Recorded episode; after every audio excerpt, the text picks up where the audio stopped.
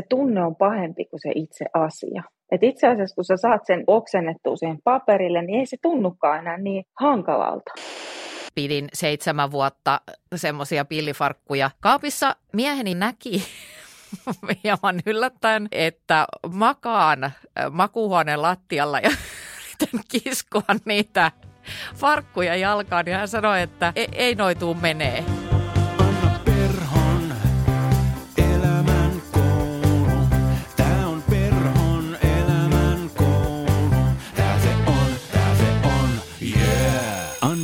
Anna Perhon elämänkoulu.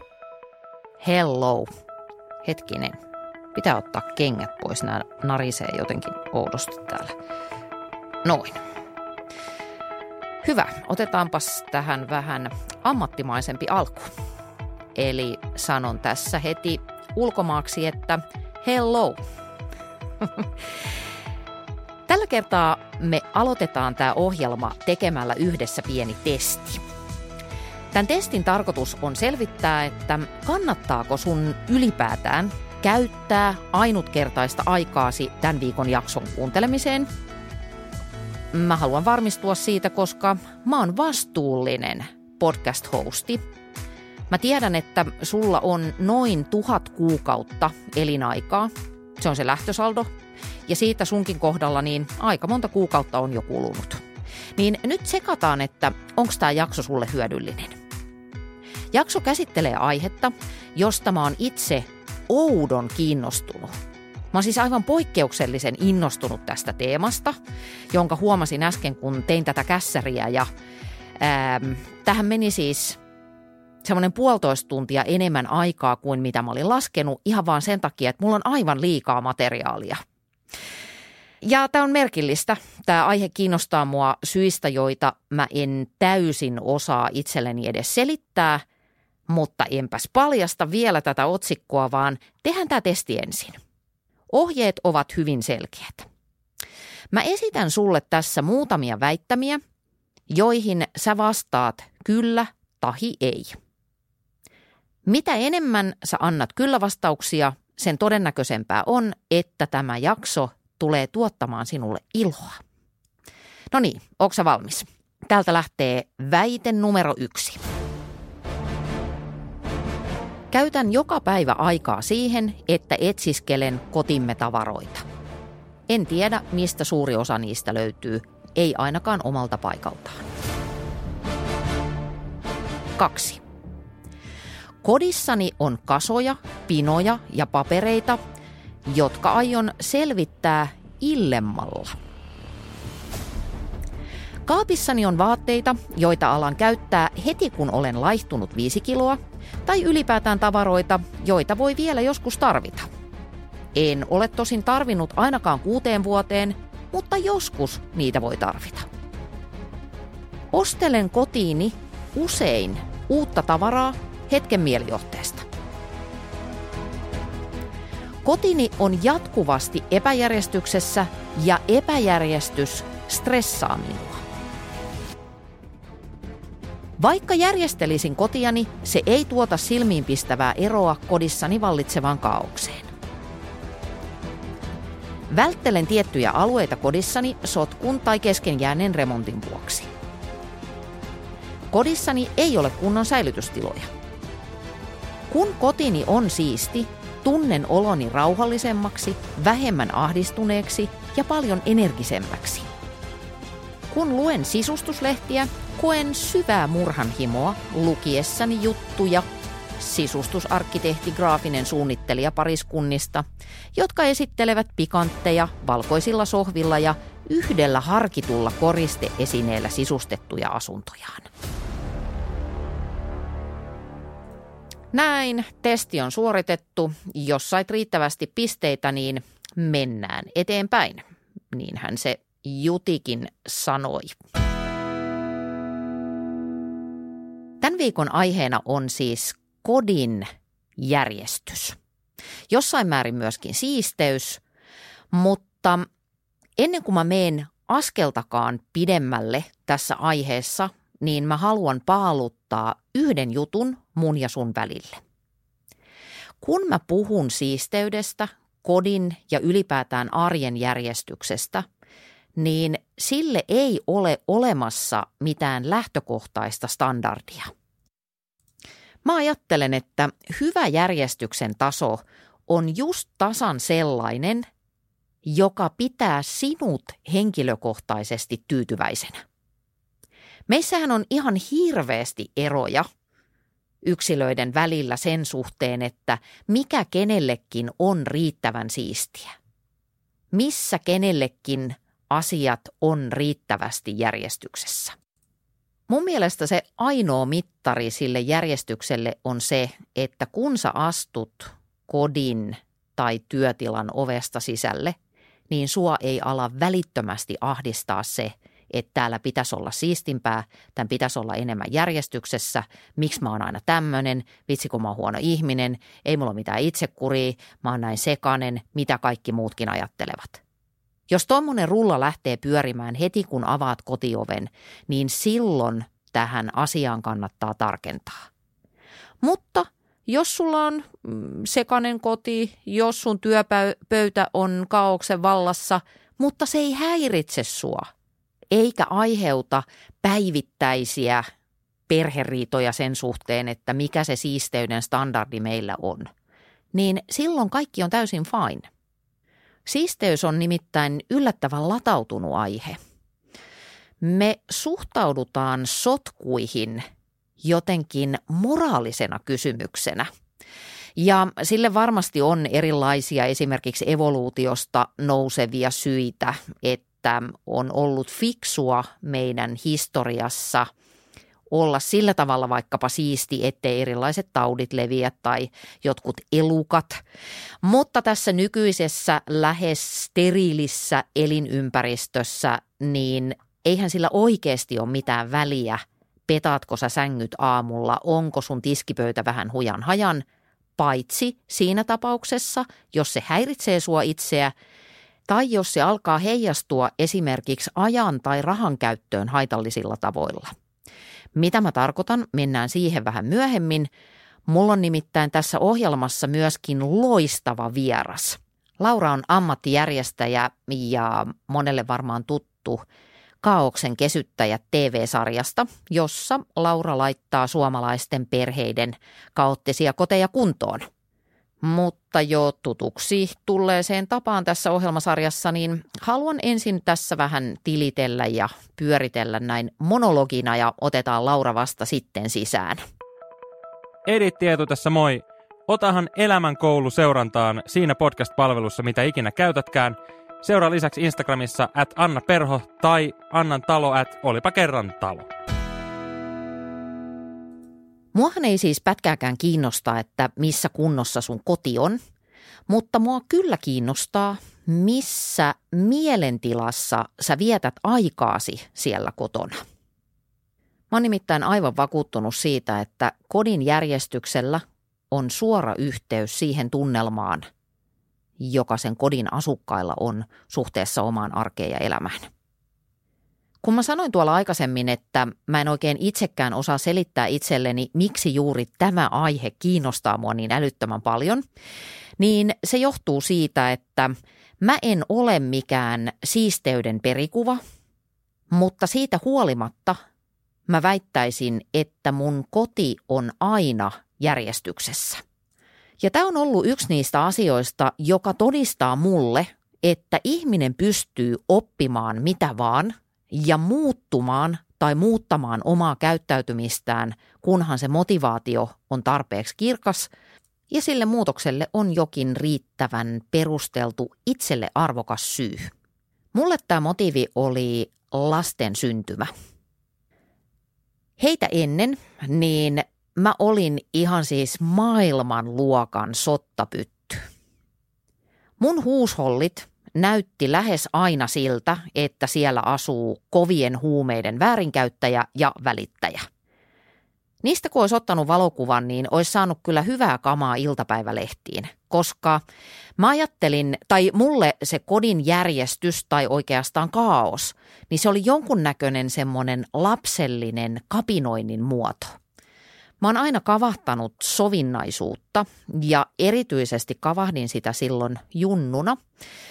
Ja äh, toki se, se epäjärjestys ja sotku oli ihan vaan siis laiskuutta ja välinpitämättömyyttä ja sitä, että se ei mulle ollut mitenkään kauhean tärkeä asia se, että paikat on järjestyksessä.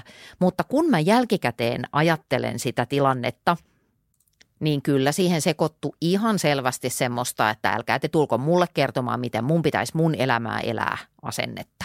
Mutta sitten tuli raskaus ja hormonit ja muistaakseni joskus siinä seitsemännen, kahdeksannen kuukauden aikana, kun odotin esikoistani, eli aika siinä loppusuoralla sitä odotusta, niin mä yhtäkkiä huomaan, että mä olen mun silloisen kodin eteisessä ja pesen sen seiniä ja kattoa. Eli yhtäkkiä täältä jostain naisihmisen syvyydestä – löytyikin himosiivoaja. Mä pystyn vieläkin muistamaan, miltä se tuntuu. Että mulla oli ihan semmoinen, jotenkin semmoinen niin pakottava tarve saada se ympäristö siistiksi ja järjestykseen. Vaikea sanoa, että oliko se joku kulttuurin tuotos, eli olinko sisäistänyt käsityksen siitä, että nainen on pesän rakentaja ja vauvan pitää olla steriileissä äh, olosuhteissa, ettei hänelle käy mitenkään huonosti, vai onko se ihan jotain biologian tuottamaa käyttäytymistä ihmisessä? En tiedä. No sitten kun lapsukainen syntyi, niin mä en ollut yhtään sitä joukkuetta, joka nukkuu silloin, kun lapsikin nukkuu, vaan päinvastoin. Sitten kun lapsukainen nukkui, niin mä aloitin heti joko työntekemisen tai jonkunnäköisen puuhailun – ja se puuhailu oli kyllä tosi usein sitä kodin järjestämistä.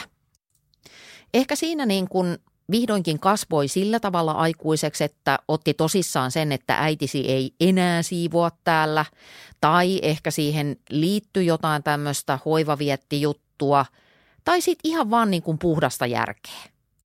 Eli mä aloin ajatella silloin, että on käytännöllistä aikaa ja hermoja säästävää, jossa suurin piirtein tiedät, missä mikäkin tavara on, ja muutenkin mulle se yleinen viihtyvyys tarkoittaa sitä, että tavarat on järjestyksessä, asiat on paikoillaan.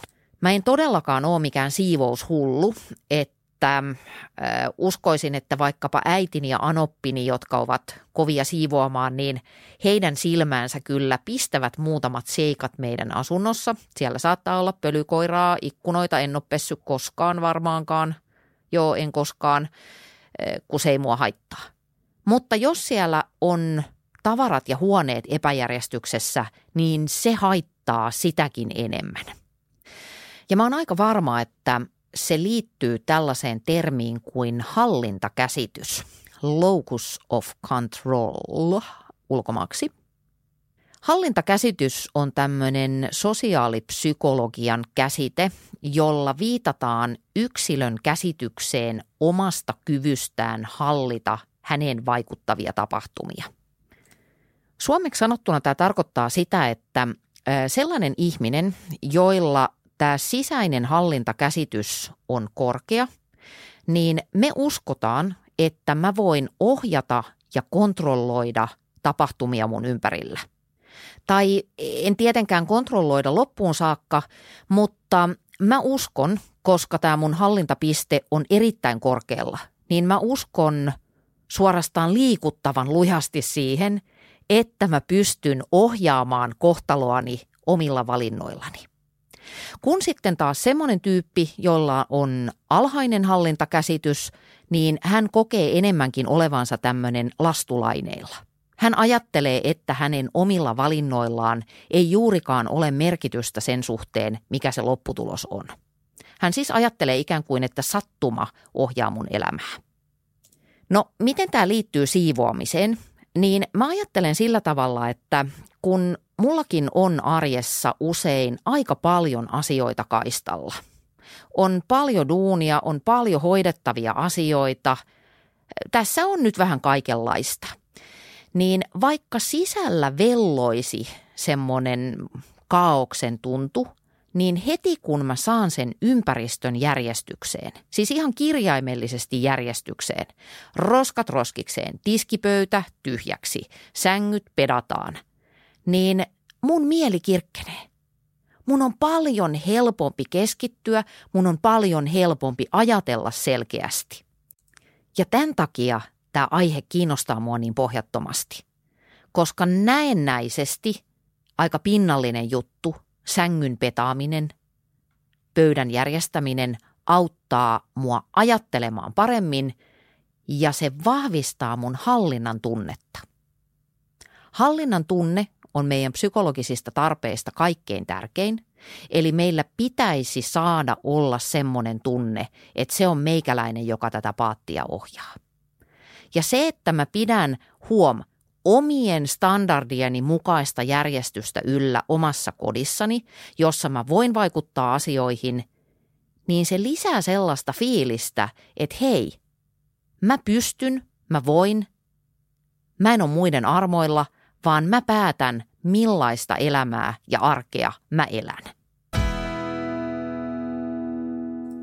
Mä ajattelen, että hyvässä järjestyksessä oleva koti on vähän niin kuin metsä – koska metsässä, niin kuin ylipäätään villissä luonnossa, niin siellähän ei ole mitään turhaa. Joskus se voi näyttää kaoottiselta, niin kuin vaikka joku sademetsä, mutta luonto on järjestänyt asiat sillä tavalla, että siellä ei tosiaan ole mitään ylimääräistä. Kaikilla asioilla on oma paikkansa, niillä on oma merkityksensä siinä systeemissä – ja ehkä osittain sen takia me koetaan se luonnossa liikkuminen niin älyttömän terapeuttiseksi. Tämän kaiken tavarakaauksen ja krääsän ja informaatiotulvan ja somen ja euroviisu tragedian keskellä, niin me päästään johonkin semmoiseen paikkaan, missä kaikki on yksinkertaista ja kaikella on tarkoituksensa ja merkityksensä.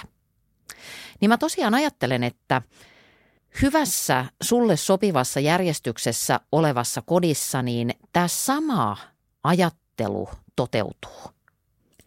Mikä olisi semmoinen järjestys, joka saisi sut kokemaan mielen rauhaa ja mieli hyvää, kun sä avaat kodin oven sen sijaan, että se alkaa välittömästi aiheuttaa stressiä ja ahdistusta?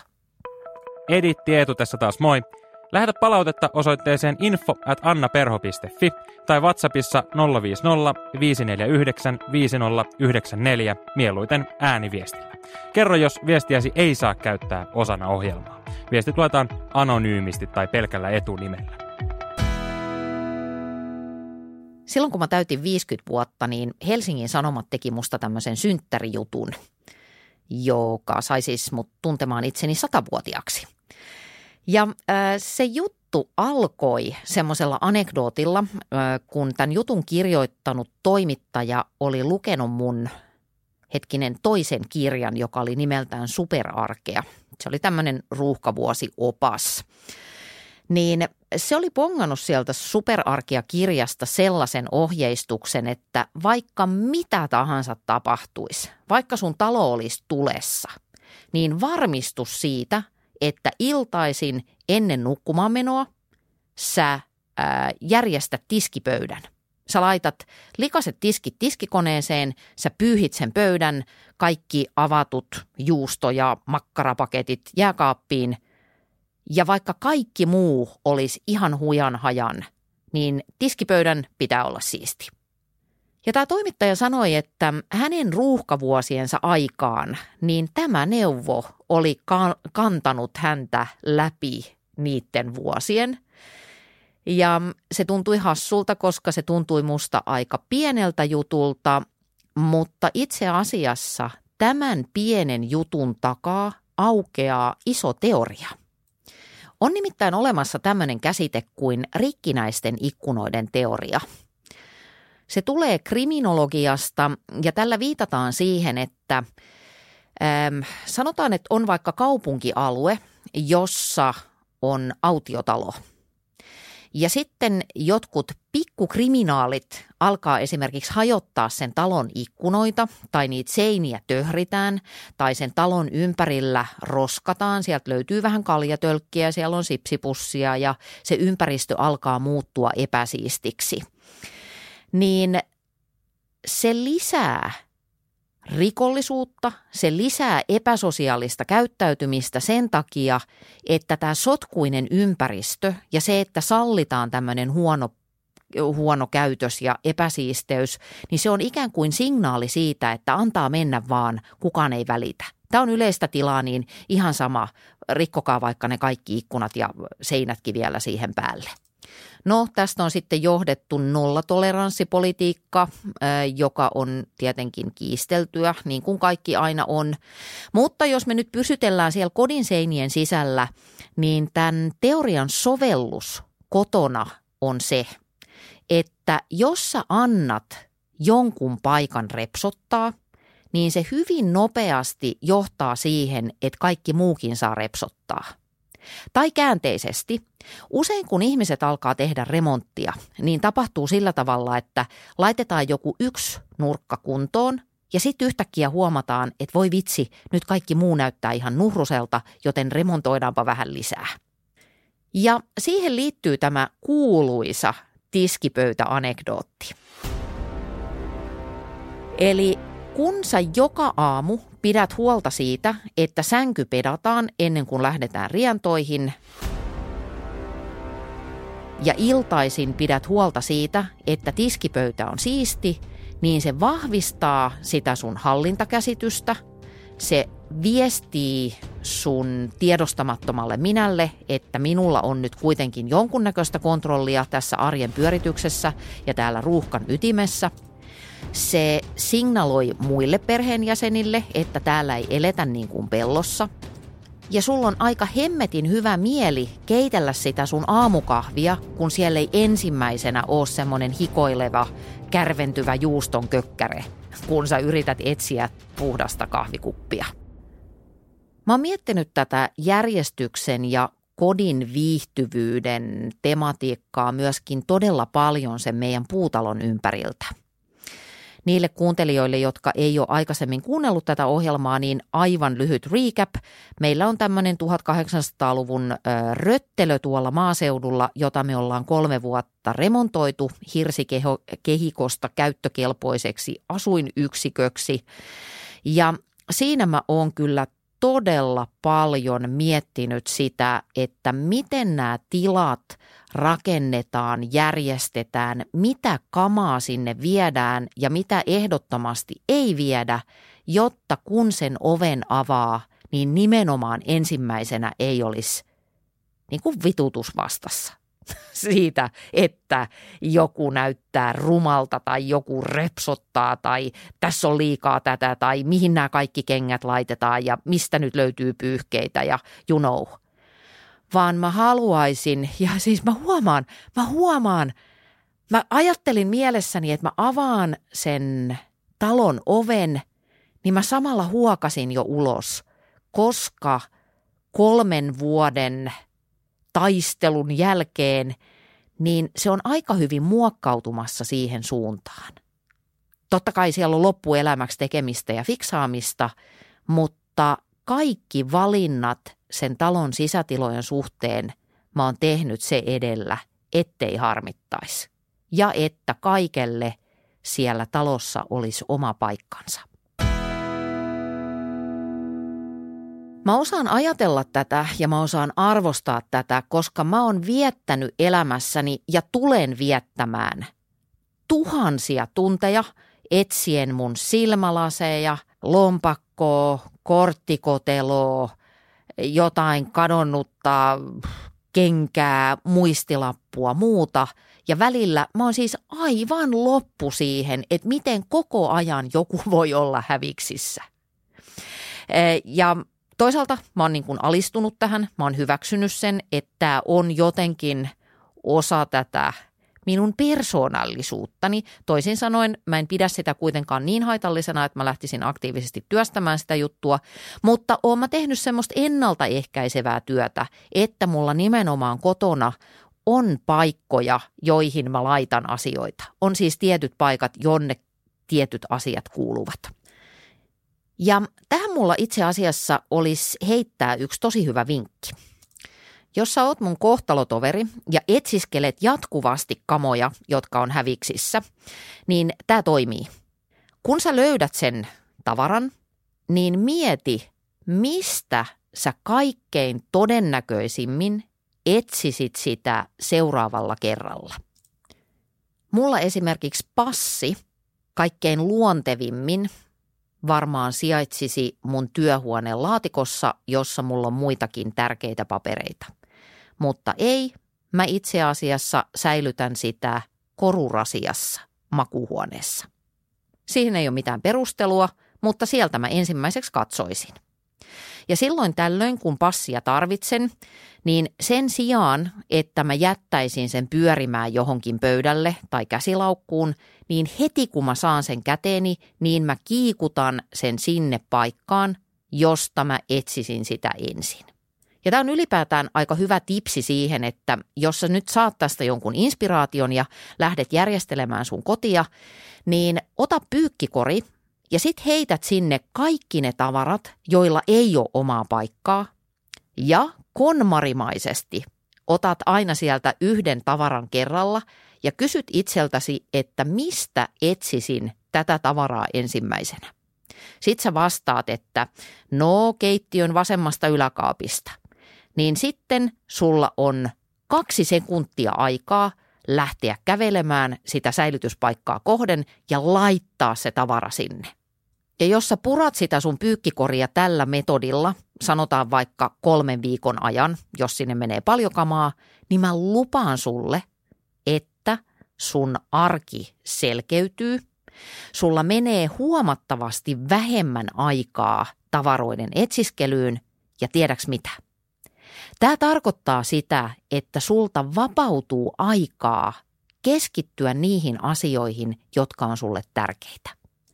Kodin järjestyksellä on suora yhteys myöskin hyvään ajankäyttöön. Eihän se ole hyvää ajankäyttöä, ei mun eikä sun kohdalla, että me etsiskellään tavaroita. Tai että meillä on niin paljon tavaraa, että se sitoo meidän ajatuksia ja energiaa. Meitä stressaa se, meitä ehkä vähän hävettää se, että miksi mulla on näin paljon tavaraa, miksi tämä mun vaatekaappi on täynnä. Aina kun mulla on kiire, mä en silti löydä mitään päälle pantavaa. Miksi mä aina ostan tavallaan kerta toisensa jälkeen tämän saman tavaran tai saman vaatteen. Niin mieti sitä kepeyttä, mikä seuraisi siitä, kun näistä ajatuksista ja niistä fucking tavaroista pääsis eroon. Useimmiten niin sanotusti normaalissa kodissa, niin parempaa fiilikseen riittää se, että sä laitat kellon 20 minuutin päästä soimaan ja sitten 20 minsaa keskityt täysillä siihen, että nyt laitetaan kämppäjärjestykseen. Tiedät, sä äh, laitetaan kengät riviin ja äh, takit naulakkoon ja tiskit tiskariin ja pyykit pyykkikoneeseen ja comfort-huuhteluaineen tuoksua kämppätäyteen, niin siinä taas äh, hallintakäsitys nousee ja kontrollin tunne on korkealla. Mutta sitten on tietenkin tilanteita, joissa tämä ei riitä. Eli silloin me puhutaan tästä clutter-ilmiöstä. Clutter on englantia, eh, mutta tälle sanalle ei ole kauhean hyvää suomenkielistä vastinetta.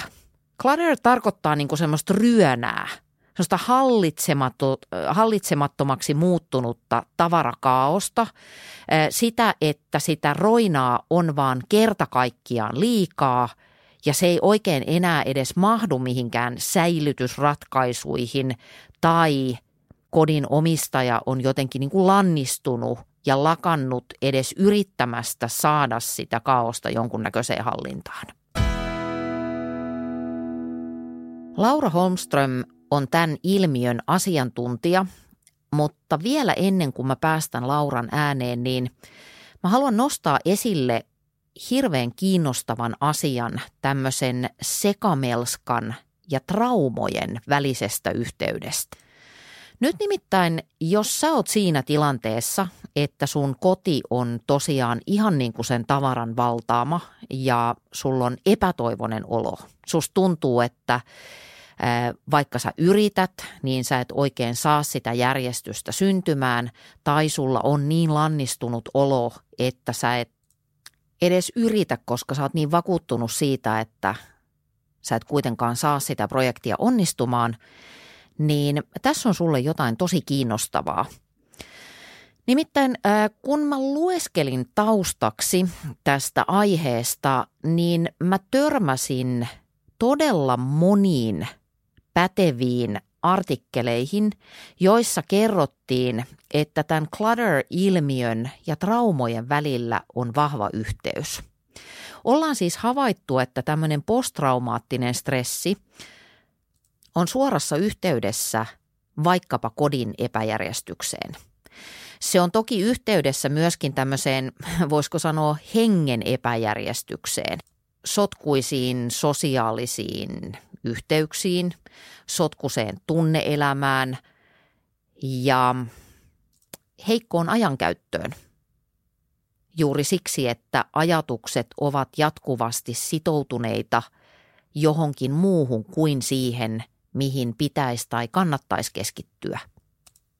Ja näin lyhyesti ilmastuna, niin mä löysin kaksi erilaista teoriaa tämän ilmiön takaa – Toisessa teoriassa ajatellaan, että kun ihminen kokee trauman, jonkun tuskallisen elämän tapahtuman, ja vaikka hän näennäisesti siitä toipuu, mutta ei ehkä ole sitten saanut oikeanlaista hoitoa niin, että se asia olisi tullut niin sanotusti käsitellyksi, niin se trauma vaikuttaa pitkäkestoisesti aivojen etuotsalohkoon, joka on, voisiko sanoa, meidän aivojen tämmöinen – mm, toimitusjohtaja tai tuotantopäällikkö. Eli se osa meidän aivoista, joka normaalisti huolehtii vaikkapa päätöksenteosta, valinnoista, nimenomaan tämmöisestä arjen pyörittämiseen liittyvistä asioista. Nyt siis ensinnäkin niin tämä posttraumaattinen stressi aiheuttaa häiriön siellä etuotsalohkossa näiden toimintojen suhteen. Eli kaikenlaisesta päätöksenteosta ja siitä järjestyksestä, niin siitä tulee jotenkin mystisesti vaikeampaa. On vaikea keskittyä, ylipäätään keskittyä siihen, että saisi paikat pysyä järjestyksessä. Sitten toinen näkökulma on se, että tavaroista ja materiasta saattaa alkaa rakentua semmoinen tässä tapauksessa ihan fyysinen muuri, joka suojaa ihmistä niiltä todella tuskallisilta muistoilta ja tunteilta, jotka on kytkeytynyt siihen traumaan. Eli siitä tavaravuoresta tulee eräänlainen puskuri, jonka purkaminen tai pelkkä ajatuskin siitä purkamisesta, niin se aiheuttaa lisätuskaa sille ihmiselle – Eli siinä kohtaa ei toimi se, että joku tulee viisastelemaan, että nyt kuule otat ittees niskasta kiinni ja tosta noin jätesäkkiä ja sitten viet tosta vähän kierrätyskeskukseen. Niin se ei toimi, koska se tavarasta luopuminen on sen muurin purkamista, joka suojaa tätä traumatisoitunutta ihmistä niiltä todella vaikeilta tunteilta ja muistoilta, mitä siellä muurin takana on. Eli kun vaikka TV-ohjelmissa joskus nähdään tämmöisiä ekstreme-tapauksia, jossa ihminen ei suurin piirtein pysty enää edes liikkumaan siellä omassa huushollissaan, kun se on niin täynnä kaikkea roskaa ja roinaa, eh, ja silti kun hänen pitäisi sitten luopua siitä jukurttipurkin kannesta, niin hän on niin kuin aivan tiloissa, että ei pysty. Ja sitten me jotka olemme toistaiseksi terveitä, niin eh, kauhistellaan sitä sitten siinä telkkarin edessä, mutta tätä kautta se muuttuu aivan ymmärrettäväksi käyttäytymiseksi. Siitä tavarasta on vaikea luopua, koska sen toisella puolella on jotain niin kamalaa, että mä en halua kohdata sitä. Sitten tavaraan voi myöskin addiktoitua. Addiktihan usein toimii ihan samalla logiikalla, eli haetaan lyhytaikaista mielihyvää joka pitäisi sen jatkuvan ahdistuksen edes hetken loitolla.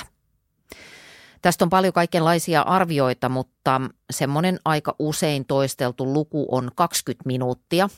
Eli jos sä oot semmoinen soppaaja, joka ostaa niin kuin tunnesoppaaja. Sä soppaat jotain, jotta pääsisit edes hetkeksi pakoon epämiellyttäviä tunteita, niin sen ostotapahtuman jälkeen kestää noin 20 minuuttia ennen kuin ne tunteet palaa. Ja tästä johtuu, että monilla saattaa olla vaikka vaatekaapissa kymmeniä avaamattomia tai käyttämättömiä vaatteita tai jotain käyttämättömiä meikkejä tai muuta, koska se itse tapahtuma on ikään kuin se ryyppy, mutta se mielihyvä ei kestä kauhean pitkälti. Ja sitten toki ei tätä nyt ole pakko psykologisoida mitenkään kuoliaaksi, ei ole pakko olla traumatisoitunut, ei ole pakko olla addikti, jotta sitä tavaraa vaan niin kuin liukuu sinne huusholliin, koska me eletään maailmassa, jossa mikään ei oikein maksa mitään ja ostaminen on ihan törkeen helppoa, kun sä et ees tarvi rahaa voidaksesi ostaa itsellesi jotain kivaa. Tähän viimeksi mainittuun tapaukseen tietysti pätee vaan se klassikko, että kurin alaisuus on itsen rakastamisen korkein muoto.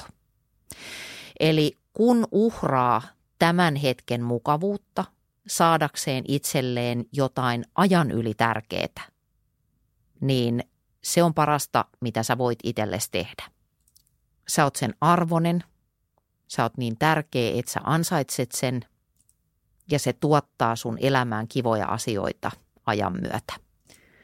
Mutta jos sen tavaran kanssa ja ylipäätään siivoamisen järjestyksen kanssa kokee olevansa tosi vaikeuksissa, niin kyllä mä silloin e, niin kuin kroonisesti vaikeuksissa. Totta kai elämässä voi olla sellaisia vaiheita, on vaikka joku järkyttävä työkiire tai muuta, että, että se muu maintenance jää vähän vähemmälle. Mutta jos tämä on jotenkin kroonistunut, niin kyllä mä kiinnostuisin, että mitä siellä takana on. Miettisin vaikka sitä, että milloin nämä asiat lähti tähän suuntaan, että tämä kaauksen määrä vaan lisääntyy ja lisääntyy täällä mun kodissa. Superkiinnostavaa on myös se, että siinä missä tämmöinen tavaroiden hamstraaminen voidaan pahimmillaan diagnosoida tämmöiseksi pakko-oireyhtymäksi. Että ihminen ei vaan saa sitä peliä poikki, että mä haalin tavaraa ja mä en pysty luopumaan mistään. Niin tälle on tietenkin, koska ihminen on niin semmoinen vastakohtien kimara, niin tälle on olemassa myöskin täysin vastakkainen ilmiö. Ei ilmeisesti vielä ole virallisten diagnoosien listalla, mutta tämmöinen ilmiö tunnistetaan, jossa ihminen siivoaa tai järjestelee niin neuroottisesti, että hän haluaa heittää kaiken turhan pois. Mehän kaikki tunnetaan näitä neuroottisia siivoojia, siis ihmisiä, jotka eivät kerta kaikkiaan kykene olemaan siivoamatta ja järjestelemättä jatkuvasti, vaikka se uuvuttaa heitä itseäänkin ja vaikka se vieraannuttaa ympärillä olevia ihmisiä heistä. Muille tulee semmoinen varautunut ja munankuorilla kävelyfiilis, että täällä ei uskalla siirtää edes – haarukkaa lautasen puolelta toiselle, koska siitä voi seurata rankkua, pahoja katseita ja se puuhailu vaan jatkuu ja jatkuu ja jatkuu. Ylipäätään siis tämän siivouskäyttäytymisen kanssa, niin kuin minkä tahansa käyttäytymisen kanssa, on niin, että, että jos alkaa itsestä tuntua siltä, että mä haluaisin lopettaa, mutta mä en pysty, niin silloin – kantsii taas kerran pysähtyä ja ruveta vähän miettimään, että mistä tässä on kysymys, mitä mä oikeastaan yritän järjestää, miltä mä pyrin välttymään sillä, että mä jatkuvasti täällä puunaan ja puuhaan täällä kodissani, enkä oikein pysty rentoutumaan. Mutta siis tosiaan tämmöinenkin äärimuoto on olemassa, jossa se järjestely ja siivoaminen ei rajoitu ainoastaan siihen, että pidetään pinnat siisteinä ja näin, vaan mä luin The Atlantic-lehdestä tämmöisen artikkelin, jossa tämmöisestä pakonomaisesta poisheittämisestä, pakonomaisesta konmarituksesta kärsivä tyyppi kertoi, että hän muutaman sekunnin ajan aamuisin, kun hän herää, hän pystyy olemaan täysin rentona ja sitten iskee valtava ahdistus, jonka seurauksena hänellä on semmoinen tunne, että mun on aivan pakko lähteä karsimaan tavaraa tai muuten asiat karkaa mun käsistä. Eli mitä syvemmälle tähän tematiikkaan pureutuu, niin sen vakuuttuneempi mä oon jotenkin siitä, että koko tämä järjestys, siivous, keskustelu ja meidän toiminnot sen ympärillä on todellakin yhteydessä yleiseen elämänhallintaan, yleiseen pään selkeyteen ja ennen kaikkea siihen hallinnan tunteen regulointiin, sen säännöstelyyn. Onks mä oman elämäni bossi vai pyörittääkö sitä mun arkea itse asiassa joku muu, jonka ei tarvitse olla mikään henkilö, vaan se voi olla nimenomaan vaikka joku tämmöinen menneisyyden tapahtuma, joku trauma, joku semmoinen emotionaalisesti latautunut tapahtumien ketju tai vyyhti, jota mä en oo kyennyt tähän mennessä ratkomaan. Mutta sitten kannattaa aina muistaa, että meidän aivot ovat plastiset, joka tarkoittaa sitä, että vaikka sä olisit vellonut 20 vuotta siellä sun henkilökohtaisen tavarapyörteen ytimessä, niin se ei tarkoita sitä, etteikö sunkin huushollista voisi jatkossa tulla siistimpi ja siitä sun arjesta vähemmän ahdistava ja selkeämpi. Ja nyt siis mulla on ilo ottaa ottaa tämänkertainen vieras valtakunnan järjestäjä Laura Holmström puhelimen päähän. Ja mä selvitän Lauralta ja Lauran kanssa, että jos tavara on ahdistamassa sun arkea, niin mitä sä voit tehdä pidemmässä juoksussa ja mitä sä voit tehdä ihan heti. Eli tervetuloa Laura. Sä oot tota, toisaalta ammatiltasi kampaaja, mutta sitten, ja olit jo tehnyt siis menestyksellisesti kampaajan uraa, sulla oli oma yritys. Sitten sun isä kuoli ja sä selvittelit sun sisarusten kanssa sitä kuolinpesää. Ja yksi sun ensimmäisistä ajatuksista oli se, että et ei tehdä sille asunnolle mitään, vaan säilytetään se sellaisenaan ja käydään siellä muistelemassa isää – Kyllä. Miltä tämä ajatus kuulostaa susta tänään? Se kuulostaa semmoiselta niin kuin avuttomalta hätähuudolta ja semmoiselta taas, että keksitään nopeasti vaihtoehto, että ei jouduttaisi niin kuin kokemaan sitä tunnetta ja sitä ikävää ja niitä ikään kuin tavallaan se, mitä oli tulossa että tavallaan siirretään taas päätöksentekoa ja väistetään murheet ja lakastaan maton alle. Tämmöinen ajatus mulla tulee siitä, että niin kun ei tarvitsisi tehdä mitään, kun vaan porskuttaa ja, ja jatkaa samaan malliin. Mutta kun tulossa oli aika isoja muutoksia, niin äh, toki siinä hetkessä se oli aivan hämmentävä se kommentti, että voitaisiko täällä muistella, mutta kun todellisuudessa on se, että me ei voida muistella tavaran kautta ketään, vaan se tulee sydämestä. Eikö toi ole aika tyypillistä itse asiassa, että me tarraudutaan tavaraan usein juuri sen takia, että niihin liittyy valtava määrä muistoja tai niihin on jotenkin latautunut tunteita ja sitten ne tunteet ja se tavara menee sekaisin keskenään. Joo, ja siis mehän, niin kun me napataan se tavara, että juu, no tästähän lähdetään raivaamaan, niin meillä on ensinnäkin aika väärä tavallaan taktiikka siinä, että me lähdetään suinpäin sukkelaan niihin laatikoihin, mitkä on vuosi tolkulla siellä kellarissa ollut ja se tyssää aina siihen, kun tosiaan siellä on ne päiväkirjat, jotka aiheuttaa sit aikamoisia niin kuin tuntemuksia sekä mielessä että kehossa. Ja siksi se niin kuin vastenmielinen olo tulee siitä, että mä en saa mitään aikaiseksi. Sitten se tavallaan se heijastuu myös sit niihin kodin tavaroihin, että hei, että en mä pystynyt silloinkaan, no en mä pysty varmaan nytkään. Ja sitten tulee se niin kuin negatiivinen kierre ja suhtautuminen. Ja halutaan sitten toisaalta unohtaa se ja jatkaa niin kuin, vähän niin kuin mä sanoin, että ja, muistellaan niin tässä, niin kuin, että no eletään nyt tässä, että kyllä se joku päivä tästä järjestyy. Onko se vähän sillä tavalla, että, että jos mä en nyt tee sitä, mikä mun pitäisi tehdä, niin mä pystyn välttelemään niitä vaikeita tunteita, mitä siihen liittyy. Et sehän on hirveän surullista. Sun isä on kuollut se koti varmasti herättää valtavan määrän muistoja. Se on kivuliasta. Pidetään tämä tälleen, pistää ovilukkoon ja juostaan karkuun. Joo, ja se on to, tavallaan tosi surullista, että mä en ole, niin kuin, mä oon ollut aika sinisilmäinen elämää kohtaan, että mä en ole oikeastaan niin kuin, pohtinut, että mitä sitten, kun kaikki muuttuu, koska väistämättä elämässä tulee näitä isoja muutoksia. Ja mä oon niin kuin, ollut tavallaan laput silmillä siihen asti.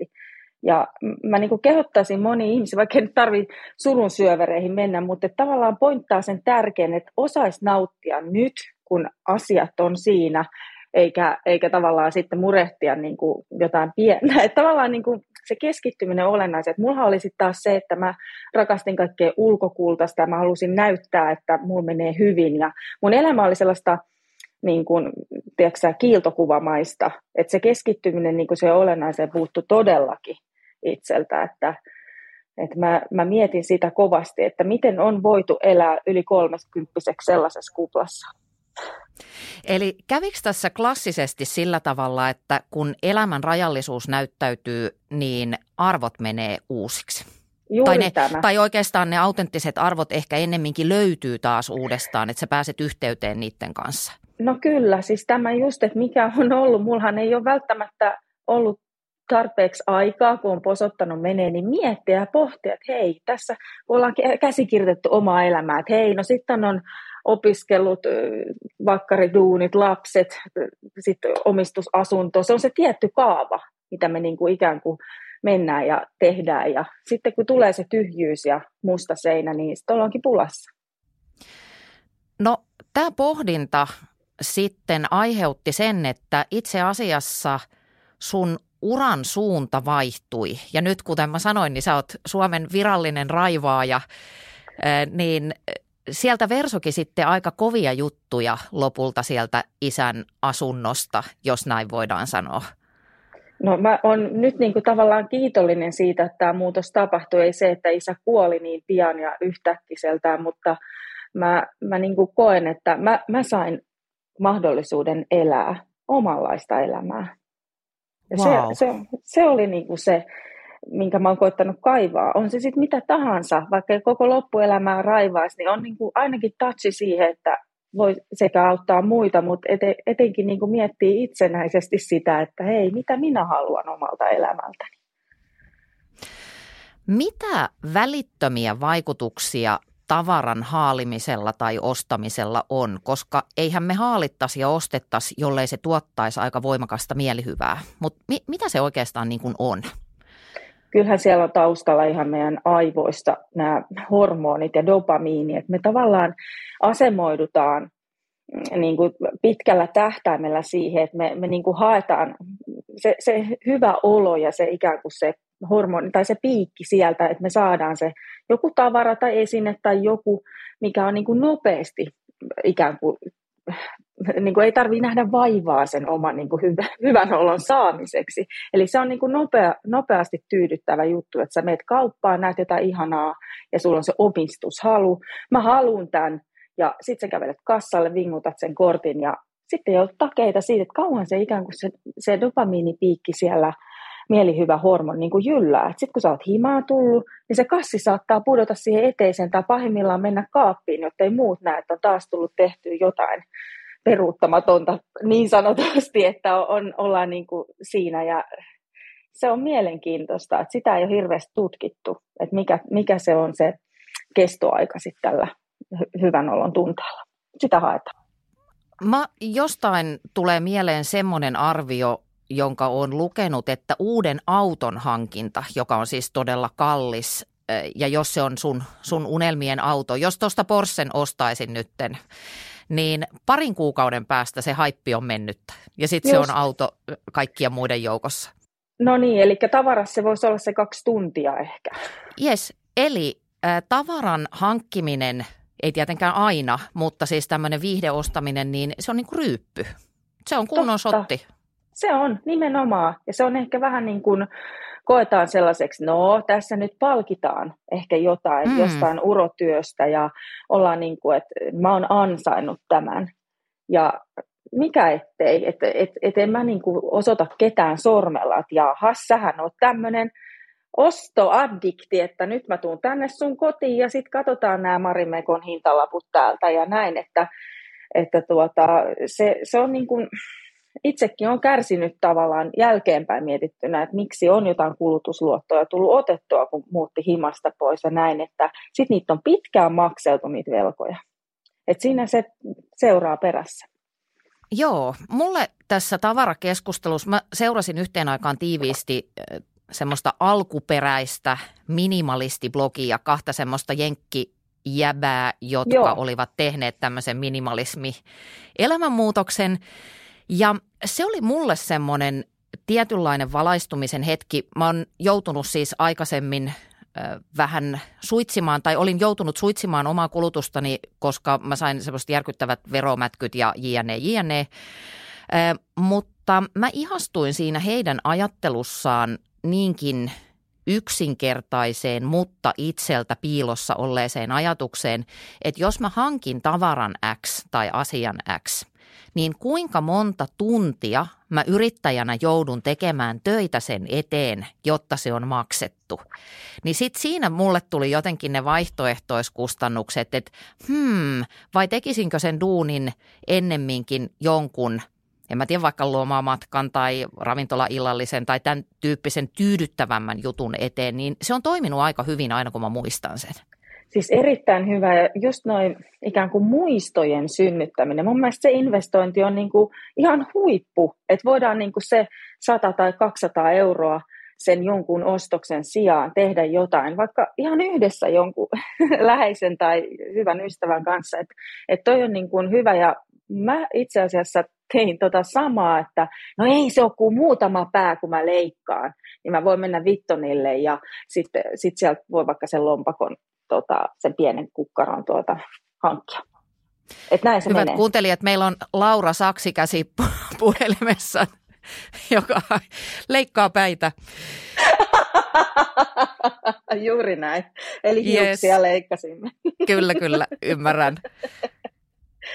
Kuinka tietoisia shop, äh, holisti, shoppailuholistit tai tavaran hamstraajat, tai ei tarvitse mennä edes övereihin, kuinka, kuinka tietoisia me ollaan tämmöisestä käyttäytymismallista? No sanoisin, että ei sitä välttämättä ajattele sitä, vaan sitten niinku soimataan, että kun ei, me ei osata ja syyllistää siitä, kun ei osata pitää kotia kunnossa, mutta se juuri syy siellä taustalla niin ei välttämättä ole ihan niinku helppoa ymmärtää, jos se on niin kuin tottunut siihen, että, että näin voidaan toimia, on ehkä toimittu omassa kasvuympäristössä, ehkä ystäväpiiri, se vaikutusvalta, sosiaalinen media, kaikki niin kuin syöksee meille sitä, että hei, osta, osta ja tee näin. Mutta tota, mm. tavallaan se, että järjestetään, niin se ei ole sitä, että sä järjestät kaikkia tavaroita kaappiin tetrismäisesti, vaan se, että sä opettelet siitä luopumista – ja kas kummaa, kuinka paljon helpompaa sitä luopumista on aloittaa niistä, missä ei ole tunnesiteitä. Eli tavallaan harjoittelee sitten se shampoo-pullon tai niiden rikkinäisten alusvaatteiden kanssa sitä, että hei, mä pistän nyt pois, jotta mä saan tilaa elämään. Mistä muusta mä voin luopua, jotta mä saan aikaa mun niin omaan, omaan arkeeni. Niin kuin nämä on näitä syvimpiä kysymyksiä. Että jotain pitää laittaa pois, että sä saat sitten tilalle toi on klassisista klassisin self-help-ohje, ja toi tuntuu kauhean kiehtovalta, että tapahtuuko siinä oikeasti niin sun asiakkaiden kohdalla, että kun he lähtee karsimaan sitä tavaraa, niin – niin, mitä siihen tilalle tulee? No mulla on niin kuin, tosi ihania tämmöisiä kokemuksia, että, että on tavallaan oltu aika masentuneita myös siitä, että ei osata sitä omaa arkea niin kuin, ja ruljanssia. Siinä voi olla taustalla kaikenlaisia isoja muutoksia, minkä takia sitä tavaraa on kertynyt tai on tullut vähän sotkua tai näin. Mutta sitten yhtäkkiä, kun ollaan saatu se tavaramuuri sieltä vähän pienemmäksi, niin yhtäkkiä, että hei, mä vaihdoinkin työpaikkaa. Mä sainkin niinku sen unelmaduunin tai, tai joku, niinku, että lapsikin rupesi nukkumaan öitä tai jotain niinku ihan semmoisia pieniä havaintoja, että hei, että nyt mä lähdenkin matkalle, että mä sainkin ne myytyä ne kaikki tavarat. Että nyt mä lähdenkin hakemaan tätä suuntaa tästä elämyksestä. Jotain semmoista niinku se vapauttaa meissä, jotain ihan uskomattomia niinku, siteitä. Ähm, Mä en ole sillä tavalla siisti ihminen, että mua ei häiritse vaikka likaset ikkunat tai pienet pölykoirat. Et mun äidin standardien ja varsinkin mun Anopin, Anne Anopin standardien mukaan, niin mä oon varmaan todella sotkuinen ihminen. Mutta mä en voi sietää sitä, että tavarat on epäjärjestyksessä. Eli vaikka mä oisin kuinka väsynyt, niin mä siivoon tiskipöydän. Jumaliste se on oltava ja aamusin, vaikka olisi kuinka kaoottista, niin mä petaan sängyn. Ja äh, mä kerron tämän siksi, että mä ajattelen, että nämä asiat tuo sulle kontrollin tunnetta. Eli kun se ihminen lähtee raivaamaan sitä kotiaan, niin sun kontrollin ja hallinnan tunne kasvaa, joka on elämän tai meidän niin kuin tämmöisistä psykologisista tarpeista kaikkein olennaisin tarve. Ja kun sun kontrollin ja hallinnan tunne kasvaa, niin sä alat uskoa, että minusta on muuttamaan elämääni muillakin saroilla. Että mä en vaan niin kuin ajelehdi tämän tavaralautan mukana omassa elämässäni. Kyllä, ja siis just pienillä stepeillä, toi on semmoinen ikään kuin myös rutiini, joka luo turvaa, ja se hallinnan tunne on tosi paljon myös omissa keskusteluissa ja puheissa, että, että, että se, sehän se on, että tavara ei hallitse sinua, vaan sinä hallitset sun omaa kotia. Että siinä on se niin kuin, just, että sä pystyt ja sä kykenet, että sä et niin kuin murrus tosiaan sen, sen tuota, hetkessä siihen, että mä en, mä en niin pysty mitään, eikä kukaan muukaan pysty täällä kotona näköjään tekemään yhtään mitään. Sitten alkaa se vihan tunne tulla sieltä, ja vaikka ensisijaiset tunteet olisi jotain muita, vaikka surua tai mitä siellä nyt ikinä taustalla onkaan.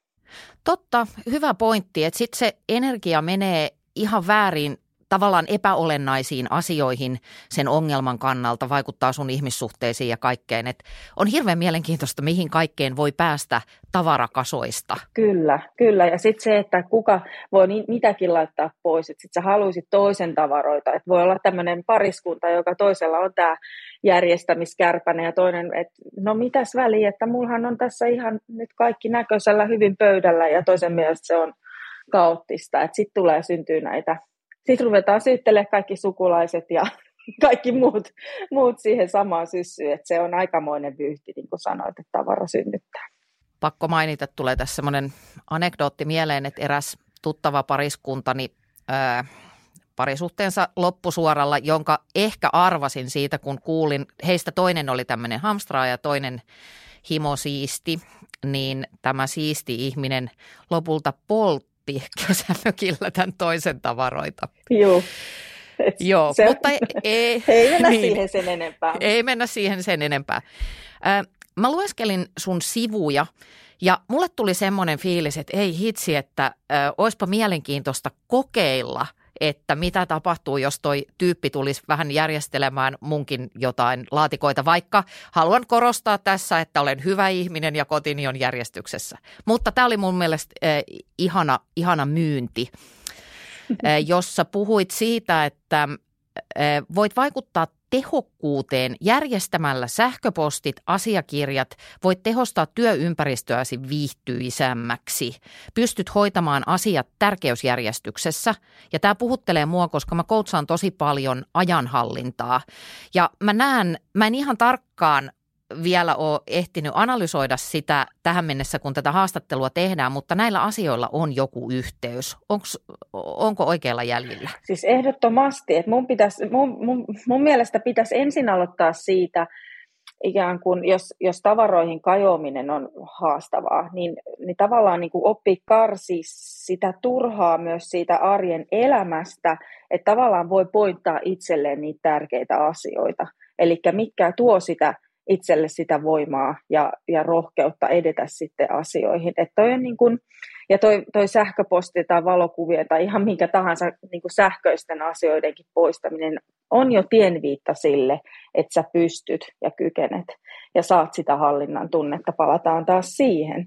Eli tota, sitten se just se ajan antaminen ja oman itsensä niin kuin vieminen siihen, että mä teen nyt niitä asioita, mistä mä saan sitä voimaa arkeen, niin mä jaksan silloin niin kuin säteillä sitä energiaa vielä muillekin ikään kuin siinä perheen tai arjen kesken. Niin, ja sitten kaikki toi etsiminen ja muu. Äh, mun tota, hetkinen, ei ensimmäinen, vaan toinen kirja oli tämän niminen kuin Superarkea.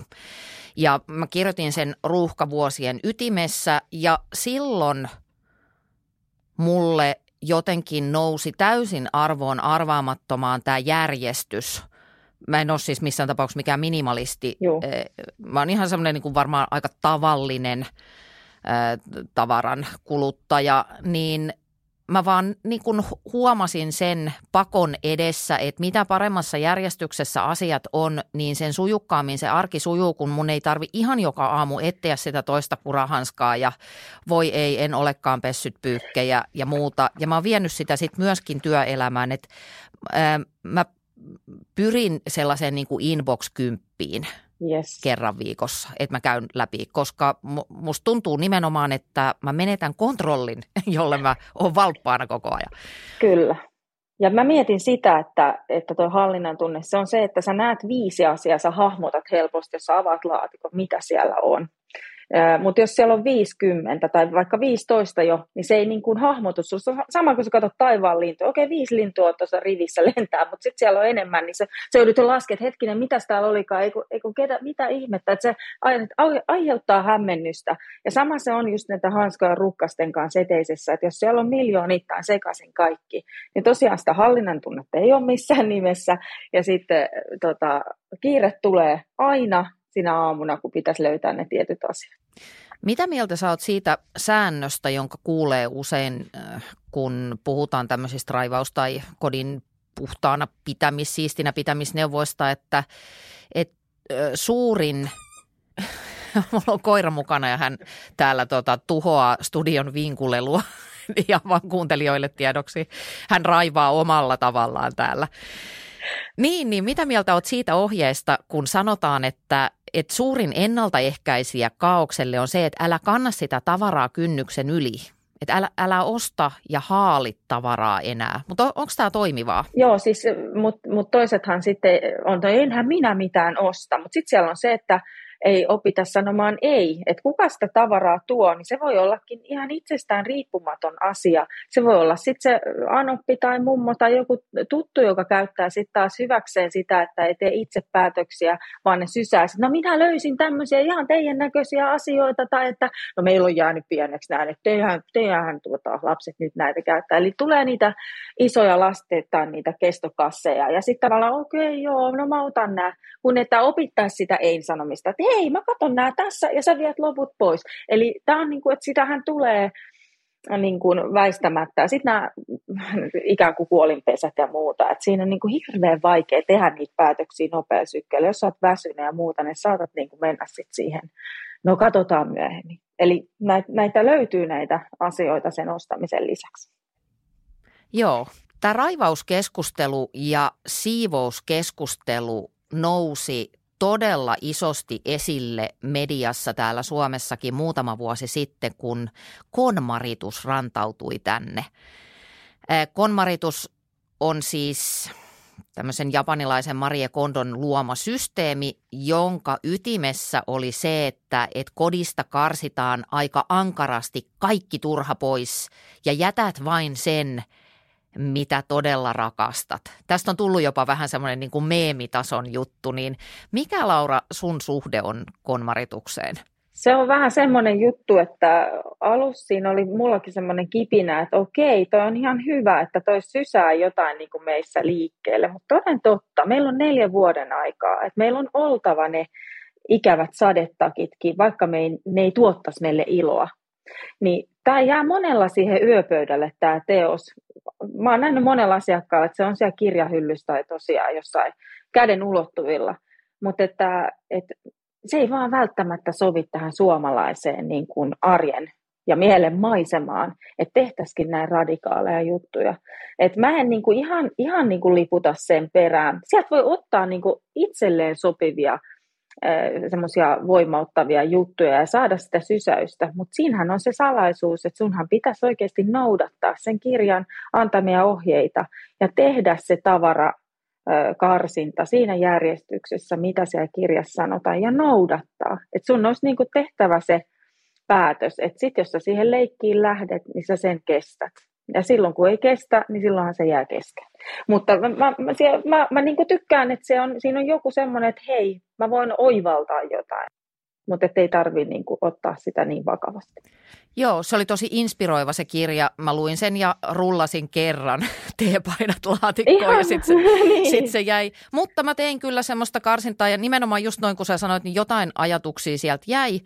Mutta sitten se oli niin kuin tämmöinen ehkä vähän samanhenkinen juttu kuin joku karppaus tai näin, että, että sitten siellä tulee se fundamentalistipää. Ja mä luin tässä, sanotaanko viimeisen vuoden sisään, haastattelun naisesta, joka oli lähtenyt tähän konmarijuttuun niin kuin ihan täysillä. Hän oli noudattanut sitä kuin piruraamattua. Ja nyt hän oli tosi onneton sen takia, että hän oli heittänyt lähes, ka- siis kirjaimellisesti lähes kaiken omaisuutensa roskiin tai johonkin kierrätykseen. Hänellä oli jäljellä tyyliin keittiön pöytä, kaksi tuolia, kahdet ruokailuvälineet, sitten täysin välttämätön määrä vaatteita. Ja siinä se suurin piirtein oli. Ja siitä jäi tosi, tosi surullinen fiilis siitä haastiksesta, että se ei ollutkaan ratkaissut hänen elämänsä ongelmia – ihana ja toi suhteellisuus on niin kuin se avain ehkä kaikkeen. Eli tuossa meni niin kuin överiksi, että sitten on kuullut, että on niin kuin ihmissuhteet on karsittu niin kuin aivan pohjamuutia myöten. Ja silloin tosiaan, että sä jäät, jäätkö sitten yksin siihen omaan tyhjään kotiin. Et siinä, on kans, siinä, siinä on vähän vaaran paikkoja monestikin sitten, että hurahtaa johonkin mm. ikään kuin liikaa. Kuinka tyypillistä on tässä sun työssä, että ihmiset hakeutuu vaikka johonkin mielenterveyspalveluihin tai ku, kuinka paljon pyöritään sen ympärillä? Siis ilma, en väitä, että, että jos kotisi on sekaisin, niin olet itsekin aivan sekaisin, mutta siis ymmär, ymmärtänet kysymyksen. Se on semmoinen, niin kuin, joo, käsi kädessähän ne kulkee ne asiat. Että toinen ruokkii toista, että jos sulla on mieli maassa, niin mistä se johtuu? Se on niistä elämän suurista muutoksista ja sitten sä oot siellä kotona, niin tavallaan se kaikki, kaikki vie niin kuin vähän suuntaan ihmisellä. Sitä ennaltaehkäisystä mä kanssa puhun tosi paljon, että, että voi niin kuin tehdä niitä ikään kuin muutoksia sen elottoman materiaalin parissa. Sä elät vielä ja se tavara on kuitenkin se, että se on vaan apuväline arjessa. Jos se ei sitten ole hyötyä, siitä on haittaa. Tämä on vähän tämmöinen karrikoitu lausahdus, mutta näin. Sitten mulla oli tämmöinen kysymys, että että äm, voisin kuvitella, että sun asiakaskunnassa, varsinkin silloin kun asiat on todella riistäytyneet käsistä ja ö, kotona on aivan siis tolkuttomasti tavaraa tai siellä on ihan valtavan sotkusta, niin häpeä varmaan liittyy tähän myöskin aika vahvasti. Syyllisyys, häpeä. Joo. Liittyy Huono omatunto, Joo, ja mulla, kolme ratsumiestä. Mm. mulla on yksi, yksi tuota, jäänyt hirveän hyvin mieleen, että ei sytytetty edes kunnolla valoja, mentiin ihan syyshämärässä ihan asiakkaan että siellä, ei niin kuin, siellä oltiin kynttilän valossa suurin piirtein, avattiin kirjekuoria ja istuttiin lattialle. Tämä asiakas oli ihan, niin kuin, ihan niin kuin tämmöisessä kyyryssä ne ensimmäiset tunnit, mitä siellä tehtiin. Että tavallaan se kehon kieli jo kertoi siitä, että nyt tämä on niin kuin ääritilanne, mutta että onneksi, hän niin kuin sit sanotti sitä, että onneksi sä oot tässä, että me saadaan tämä nyt yhdessä, tästä tulee hyvää, että me tavallaan sitten siinä löydettiin aika nopeasti se yhteinen sävel, että siitä voi välillä tulla sitä vastustusta sitten tietysti siihen omaan, niin kuin, että hei, en mä nyt ei pysty, mutta sitten on keinoja tietyllä tavalla sitten, mitä mä sparraan. Mutta nämä on, nämä on, nämä on tosi voimakkaita juttuja ja se vastustus ja näin, mutta että aina se ihminen, joka mut pyytää kotiin, on tehnyt jo aika hyvin sen työn sen itsensä kanssa, että se häpeä on jo aika siellä taka-alalla, että tavallaan nyt halutaan tarttua siihen toimeen, että, ollaan niin kuin, että nyt, nyt on tullut se viimeinen piste. Ja se myönteisyys kuitenkin itsensä kohtaan on, on niin kuin tavallaan, että hei nyt mä haluan mun elämään niin kuin oikeanlaista järjestystä. Tuo on mielenkiintoista. Mä oon opiskellut tuolla lyhytterapiainstituutissa ja siellä meidän opettaja, joka oli siis kymmeniä vuosia toiminut psykoterapeuttina, niin sanoi, että siinä vaiheessa kun ihmiset tulee terapiaan, niin äh, he ovat itse asiassa jo tiedo, vähintään tiedostamattaan alkaneet käsitellä niitä asioita. Eli on jo jokin näkymä siitä, että minne suuntaan mä haluaisin kulkea. Kyllä. Öm, sulla on tota, tämmöinen käsite kuin fantasia minä, niin mikä tai kuka on fantasia minä? tämä on mahtavaa. Mä olin työväenopistossa pitämässä kursseja, tuossa on siitä jo muutamia vuosia, ja sitten puhuttiin niin kuin siitä ihanne minästä, joka pystyy tekemään kaiken, ne käsityöt ja leipomaan ja sitten kutsumaan kylään säännöllisesti ystäviä ja niin tuota, tavallaan se on sellainen harhakuvitelma, mitä sitten ehkä on ollut joskus elämänvaiheessa, onkin ollut niin kuin enemmän aikaa tehdä niitä virkkaus- ja kutomisasioita.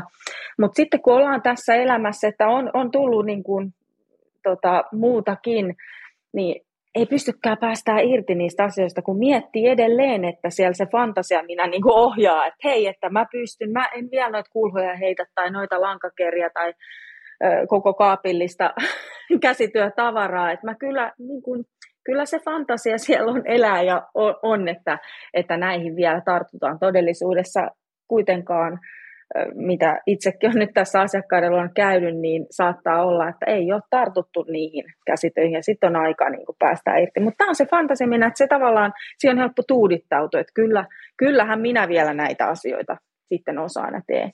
Niin, onko toi, onko tavoite farkut esimerkiksi esimerkki Fantasiaminästä nimimerkillä?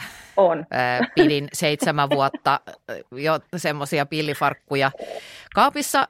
mieheni, joka ei koskaan, oikeasti ei milloinkaan kommentoi mun pukeutumista. Ja kerran hän näki hieman yllättäen, että makaan makuuhuoneen lattialla ja kiskoa niitä farkkuja jalkaan. Ja hän sanoi, että, että toi, että e, ei noituu menee.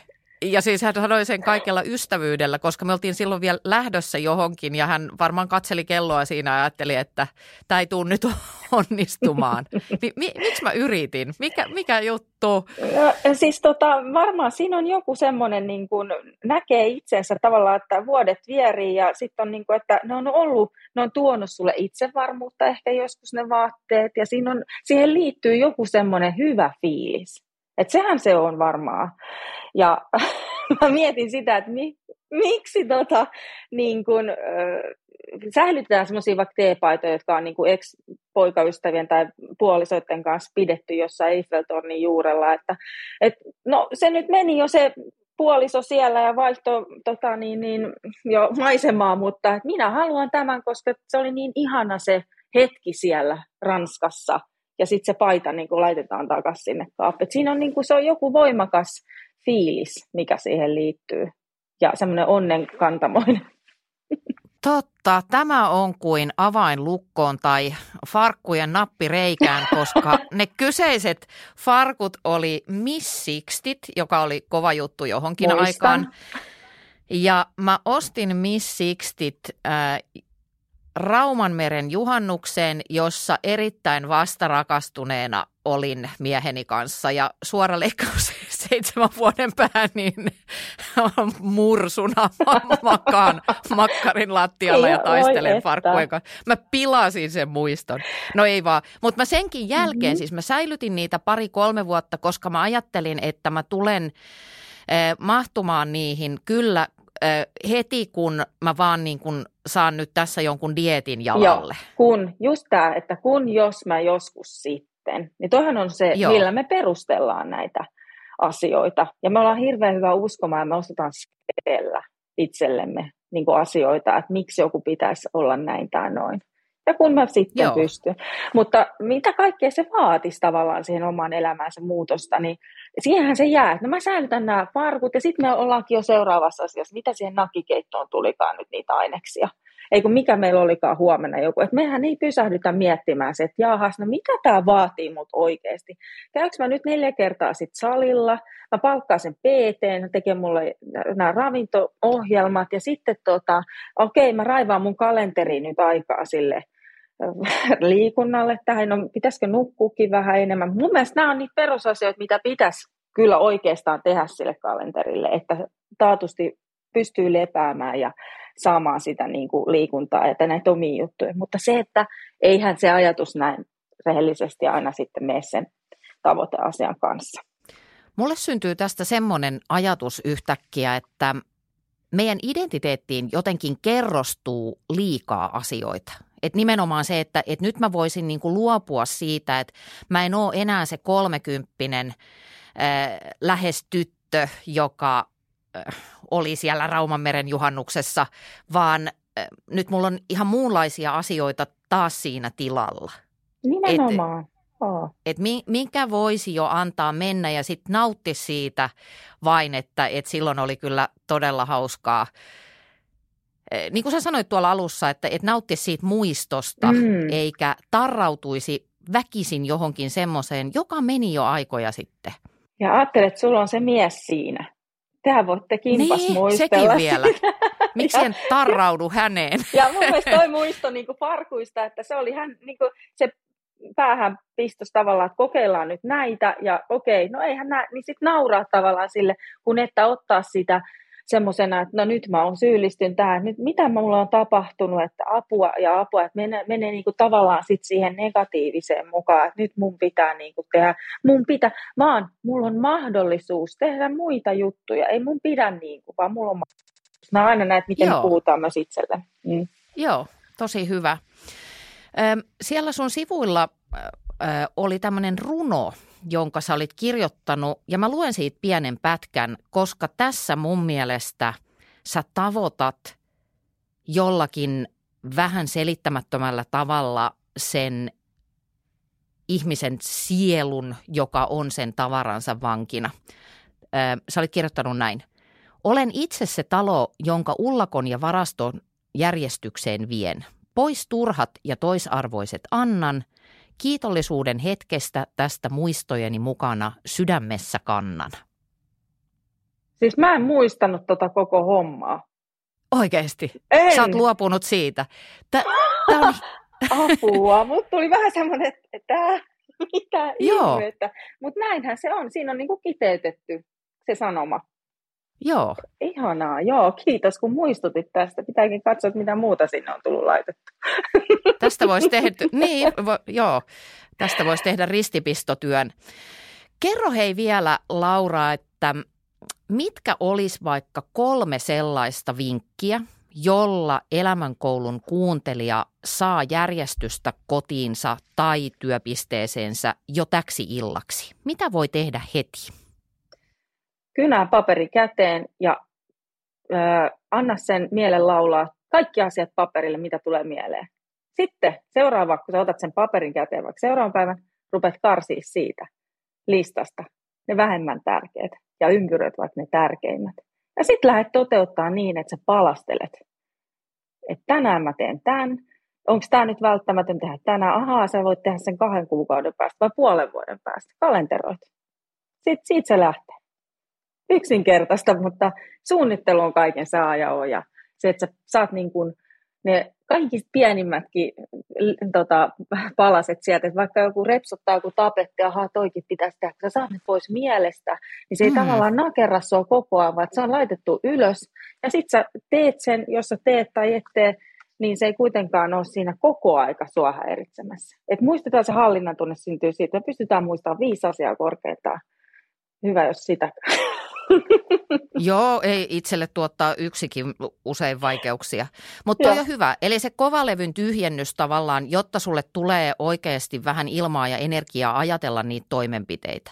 Kyllä. Mä itse asiassa teetän ajanhallinta asiakkailla aina välillä, jos heillä on semmoinen fiilis, että kaikki on niin kuin aivan sekasin, niin saman tyyppi, ihan samaa periaatteessa samaa harjoitusta, että kirjoitat kaiken tekemättömän työn paperille, kaiken.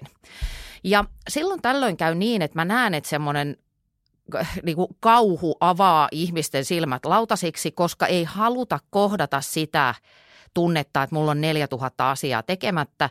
Sitten kun se lista tehdään, niin lähes aina, tai itse asiassa aina, mun kohdalle ei ole osunut poikkeusta, niin ihminen kokeekin valtavaa huojennusta. Aa, ei näitä ollutkaan sit kuitenkaan tämän enempää. Koska Joo. se tekemättömän työn lautta pyörii, se, se on niin kuin sellainen muovipyörä, joka velloo täällä kaalissa. Ja sitten kun sä oot laittanut sen paperille, niin kuin sanoit, niin se jälleen kerran se, siitä tulee hallittavampi. Okei, täällä on tämmöistä ja mun ei tarvi jatkuvasti pelätä, että mä unohdan jotain. Joo, ja siis jotenkin se tunne on pahempi kuin se itse asia. Et itse asiassa, kun sä saat sen ikään kuin oksennettua siihen paperille, niin ei se tunnukaan enää niin hankalalta välttämättä. Että ai se olikin vaan toi juttu. No itse asiassa sitten se alkaa niinku rakentua, että miten se olisi mahdollista hoitaa pois päiväjärjestyksestä, jos sen kokee tärkeäksi. Ai hitsi, miten inspiroiva keskustelu.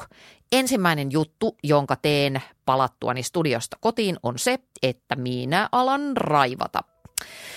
Hei, äh, semmoinen homma vielä, että jos susta tuntuu, että ajan käyttö on se osa sun elämää ja arkea, joka tällä hetkellä kaipaisi eniten järjestystä ja järkeä, niin käyppä kurkkaamassa mun sivut annaperho.fi kautta antisaataja, niin siellä on sulle jotain mielenkiintoista. Kiitoksia, pidä pää selkeänä ja kotikans ja kuullaan ensi viikolla. Moikka!